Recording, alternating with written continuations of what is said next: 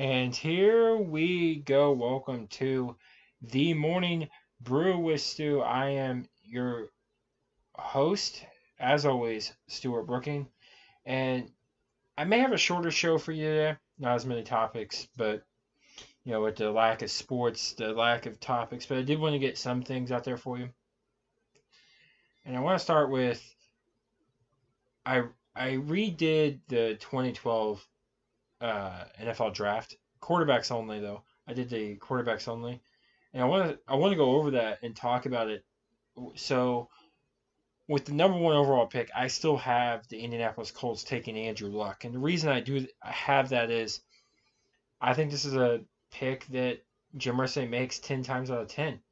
If Jim Irsay could go back to 2012 right now and redraft a quarterback, I think he drafts Andrew Luck again. I, and again, I think he does it ten times out of ten. It's a, it's a move I would make. Now I know the popular move would be well Russell Wilson. He has a Super Bowl. He's been to two. He's a top three to top five quarterback in the NFL. Andrew Luck was a top four quarterback last year. At least in my rankings, he was top four. Some people had him top five. I had him as a top four. I had him as the fourth ranked quarterback in the league last year. And Russell Wilson was three or five. Here's the thing with that draft. Um, I look at it, I go back, you know, with Andrew Luck, the team that he took over, the two and fourteen team that he took to the draft was or to the playoffs was a lesser team than the team that Russell Wilson inherited. And again, I'm not taking away from anything. I'm not taking anything away from Russell Wilson. Russell Wilson's a top three quarterback in the league. He's a future Hall of Famer. He's the life that Seattle has. Like he's their he is Seattle Seahawks football. But he's not right. He he wasn't. When he first came in, that wasn't him. When he first came in, the the identity of that team was beast mode, was Marshawn Lynch. The identity of that team was the LOB, the Legion of Boom. It was Kam Chancellor. It was Earl Thomas. It was Richard Sherman. It was, you know, whoever else is back there. It, you know, it was this defense. It was Pete Carroll. It was a violent run game. And Russell Wilson just didn't have to. He benefited from a great defense, a fantastic run game, a top three running back in the NFL. In my in my opinion, a Hall of Famer. I think Marshawn Lynch is by far a Hall of Famer. I don't even think that like it's an arguable thing in my opinion. I can argue it though if I need to. Uh, here's the thing. That's why I have Russell Wilson. That's why I don't have Russell Wilson as the number one overall pick in this draft. I, I just think that, you know, now he can lead a team full of a bunch of nobodies, but back when he was a rookie, I don't know. Even as I don't know. I mean, he benefited from having a great run game and a great defense, and you know, Andrew Luck didn't have that and went 11 and 5, 11 and 5, and 11 and 5. So that's why he's my number one overall pick. Still, if we were redrafting the number one or the 2012 draft, my number two overall pick, come on, it's Russell Wilson. I think if Washington could go back and do this after everything they gave up for St. Louis, after everything they gave up for St. Louis, this or to St. Louis for the number two overall pick, this is it. This is the move they make right here. They are drafting Russell Wilson, their franchise guy, with the number two overall pick, and it's sealed to me. Like it is absolutely the right decision to make, and it's absolutely, in my opinion, 110% the move they should have gone with. Looking back now, it's the move they should have gone with. You know, looking at at the time, RG3 was a Heisman winner coming out of Baylor. He had all the intangibles that you liked and you wanted as a top quarterback prospect. Everything was nice for him. And I think Russell Wilson, looking back at it now, would be that pick at number two. If now, number three, this is going to be the first time I think maybe in a while, but everyone talks about the 2018 draft class with Darnold and Jackson and Rosen and Allen and Mayfield. This 2012 draft, the way I have it, you're going to have four guys in the top five, as I have Kirk Cousins getting drafted number three. That's three quarterbacks back to back to back. I have Kirk Cousins, knowing what we know now, going number three overall. Listen, they drafted Trent Richardson, number three overall in this draft. I think Kirk Cousins, looking at what we know now, is worth the third overall pick. And the reason I think he's worth the third overall pick is, to me, he's a guy that deserves to be the third overall pick by the way he's played, the way he's done things. I mean, he came in last year. People were talking about how, how he was the problem in Minnesota, and he came out and balled out the second half of the year. So to me, Kirk Cousins would have been the third overall pick. And if it doesn't work out in Cleveland, that's fine. I mean, you can still you would still wind up with, you know, a Baker Mayfield at this point, or knowing what we know now, maybe a Carson Wentz or a Deshaun Watson at that point, or Patrick Mahomes if Kirk Cousins didn't work out. But I think this is a risk, a, a risk that's worth taking with the third overall pick is picking Kirk Cousins if I'm the Cleveland Browns. I mean, it seems to be working right now. Washington seemed to make the right decision, so we'll see. I have number five overall, you know, the Miami Dolphins. It was originally Ryan Tannehill at number five overall. Um, Tannehill to me would be the pick there, but I know how it worked out for them. So to me, the the pick is also the pick for me is Nick Foles. He's a Super Bowl MVP, and you know I can't help but to think that maybe going into this, you know, they're gonna look at it and be like, okay, we have we could have chose Ryan Tannehill, but instead we're gonna go with um, Nick Foles because he has a Super Bowl MVP and because he's played really well.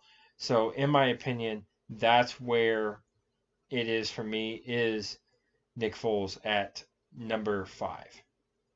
Uh, I have, I actually missed this player. I don't know how I missed him. He had such a big year last year. I overlooked him completely. Um, but Ryan Tannehill, I just mentioned him. I did overlook him.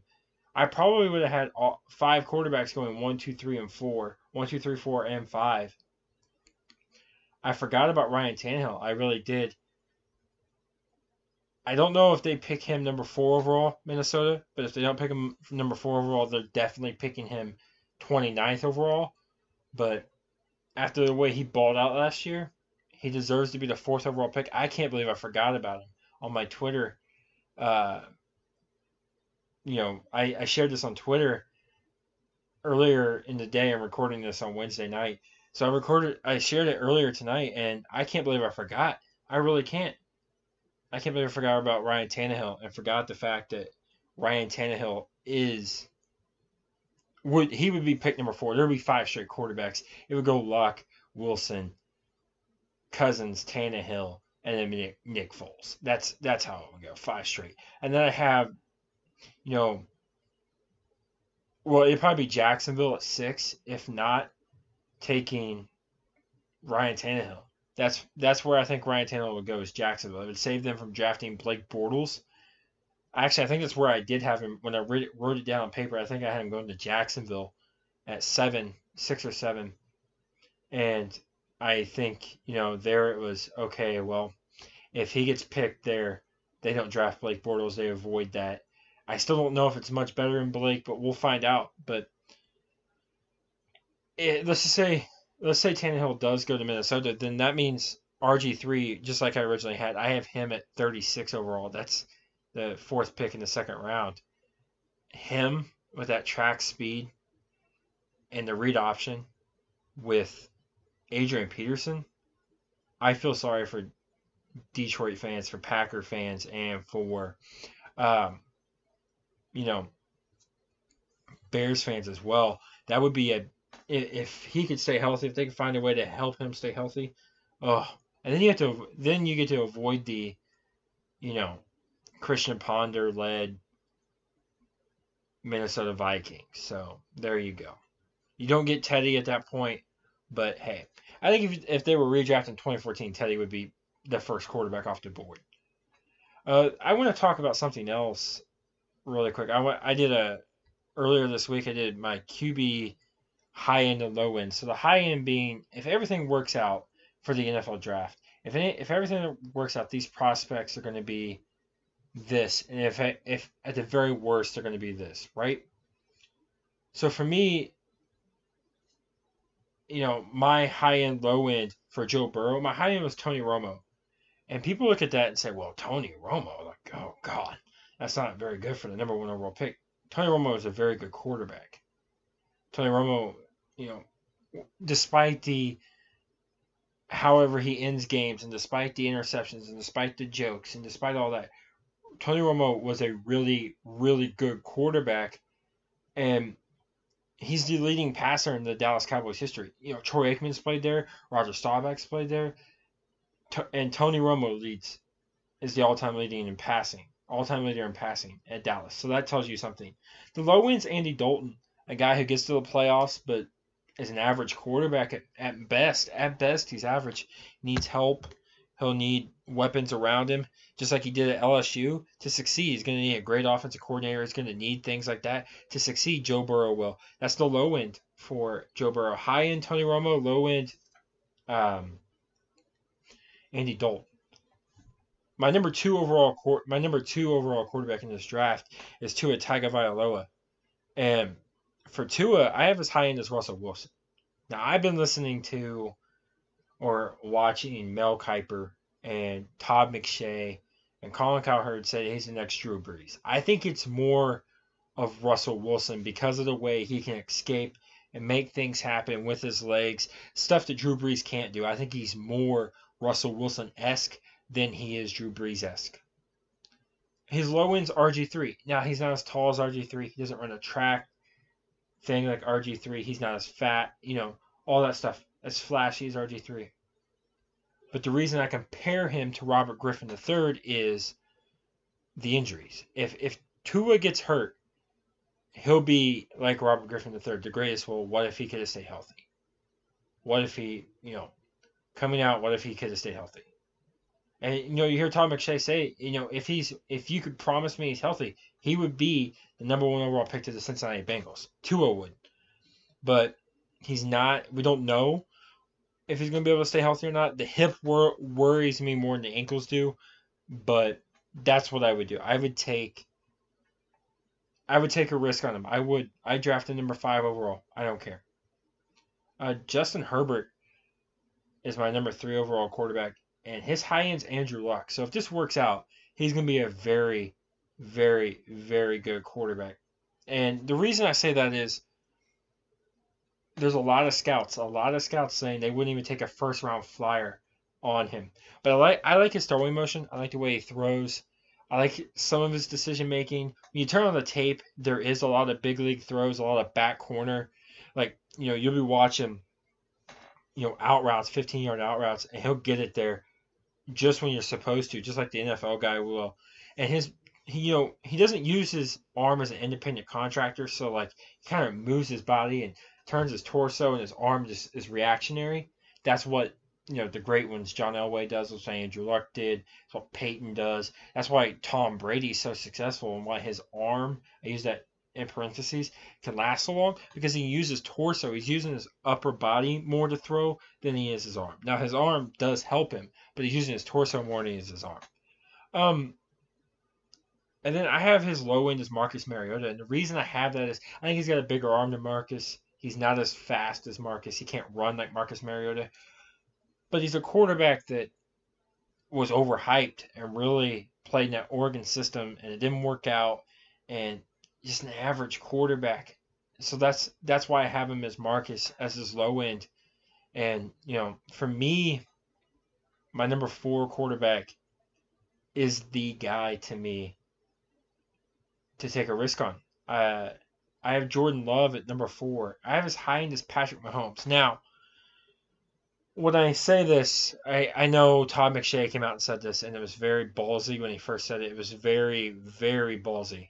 And I couldn't believe it when he first said it. I didn't see it. I don't see it. But I, if if it all works out and he gets the right coach, hopefully in Indianapolis, and he gets the right team around him, I could see it. I could see him being Patrick Mahomes. I could see him taking the league by storm. The interceptions still bother me. The the decision making still bothers me.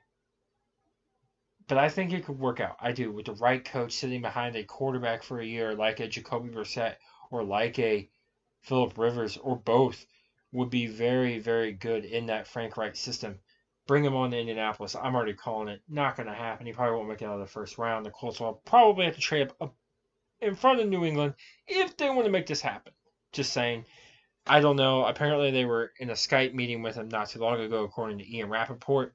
So we'll find out. But his high end's Patrick Mahomes. I have his low end is Colin Kaepernick. And Kaepernick went to a Super Bowl. Kaepernick won an NFC Championship game. Kaepernick won a lot of games. You know, Kaepernick's being held blackballed by the NFL because of the kneeling thing. But I think, you know, as far as the throwing goes, the arm strength was there. The being able to run the football stuff, it's all there. I do. I think his his low end's Kaepernick. His high end is, you know, Patrick Mahomes. So I don't think there. For me, he's the best value in this draft. For me, he's the best pick in this draft. Now, am I drafting him at number six overall from Miami? Probably not. 19. I'll consider it. I'll consider it 19. But am I drafting him number six overall or five overall from Miami? Not happening. It's not happening. I, I do like him, but it's not happening. I'm sorry. And then my final quarterback, the fifth one I have, is Jake Fromm. And I think I said his high end's Case Keenum, I said his low end is Case Keenum. Either which way, if he's going to have success like Case Keenum did in Minnesota, he's going to have to have a lot of, lot of, lot of success around him, a lot of talented players around him. Otherwise, he's going to be the Case Keenum that went from Houston to Minnesota or to St. Louis, then to Minnesota, now to Washington. You know, Denver was in there along the way somewhere. That's what he'll be. He's going to be a career backup. I, as much as I like Jake Fromm, Jake Fromm coming out, as much as I've seen him from the Go 90 series, which is now on Netflix called Beyond the Lights, as much as I've been with him there throughout pretty much his entire career, I've been following him the film says it. He's he's a solid quarterback, but he's a backup. He's a backup. Listen, I didn't put my number six quarterback on there, and that was Jacob Eason. I you know I I shared it last time on the last podcast my thoughts about Jacob, and I said this about Eason. I said that you know, yes, people like Chris Sims who who watch a lot more film than I do. I do watch film, not highlights, film. I actually watch the tape, but I think he's Jake Locker. I do. He may start in the NFL, like uh, Chris Sims thinks. he may have a chance at being a starting quarterback in this league. But I think he lasts like three years because I think he's Jake Locker. I think he's benefited from an offense that has seen Kellen Moore be successful, that's seen Jake Browning be successful. To me, that's that's what it is. so I'm going to talk about something else I I read on Twitter from Zak Keefer. he does a lot. Of, I think he's maybe based here in Indiana, but he talks a lot about the Colts. He had a meeting with, or he said that he had a meeting with Frank Reich, and in that meeting, Frank Reich said that he's going to try to try different things to get Jacoby Brissett on the field. They were going to try a Taysom Hill type of package for um, Jacoby Brissett, and I have a problem with that. And the reason I have a problem with that is he isn't Taysom Hill. Like Taysom Hill is a Swiss Army knife. He is Slash. For those of you who don't know who Slash is, he's Kordell Stewart. He played quarterback for the Bears and Pittsburgh, but in Pittsburgh he was a wide receiver. And the reason they said that he was Slash, the reason I called Slash is he could play running back slash wide receiver slash quarterback slash kicker, whatever they need him to do. That's what the that's what Taysom Hill is.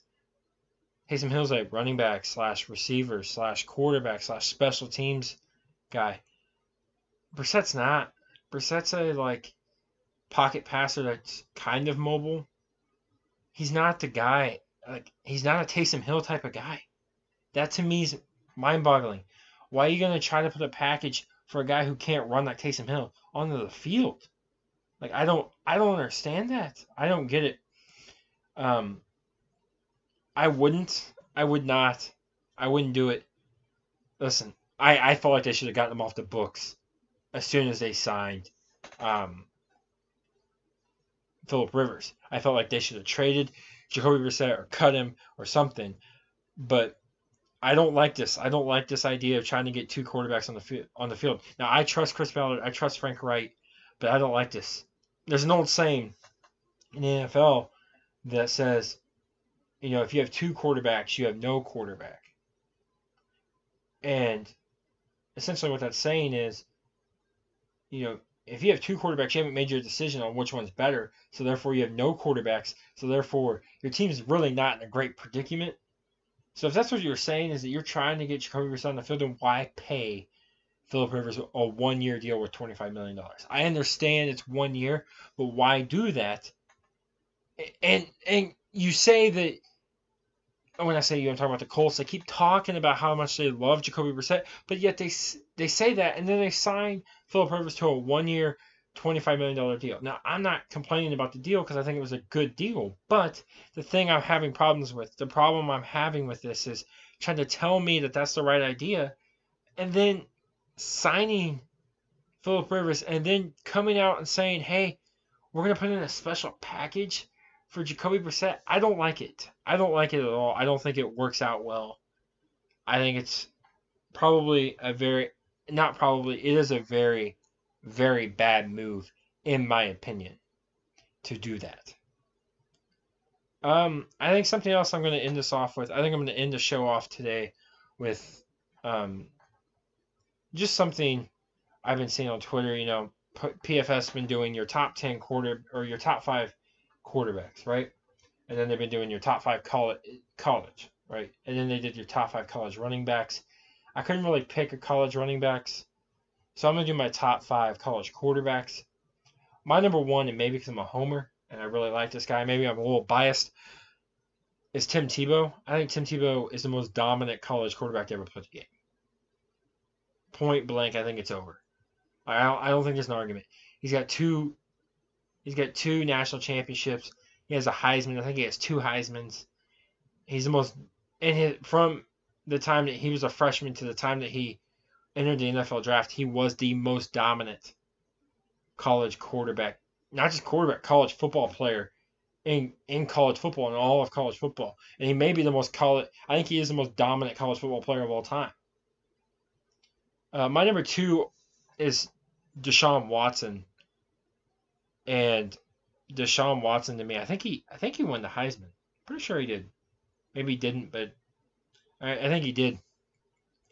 I think Deshaun Watson was literally a minute away from winning that second national championship or winning that first national championship against Alabama and having two national championships against Alabama for being the greatest quarterback, greatest college quarterback of all time. In my opinion, that's what I think. And the reason I think that is because I look at it and I say, well, my God, like he he threw for 400 and something yards in that first game, and then he comes back against who what many people said may have been the greatest defense of all time. He threw for 400 something yards again and got the W. And got the W.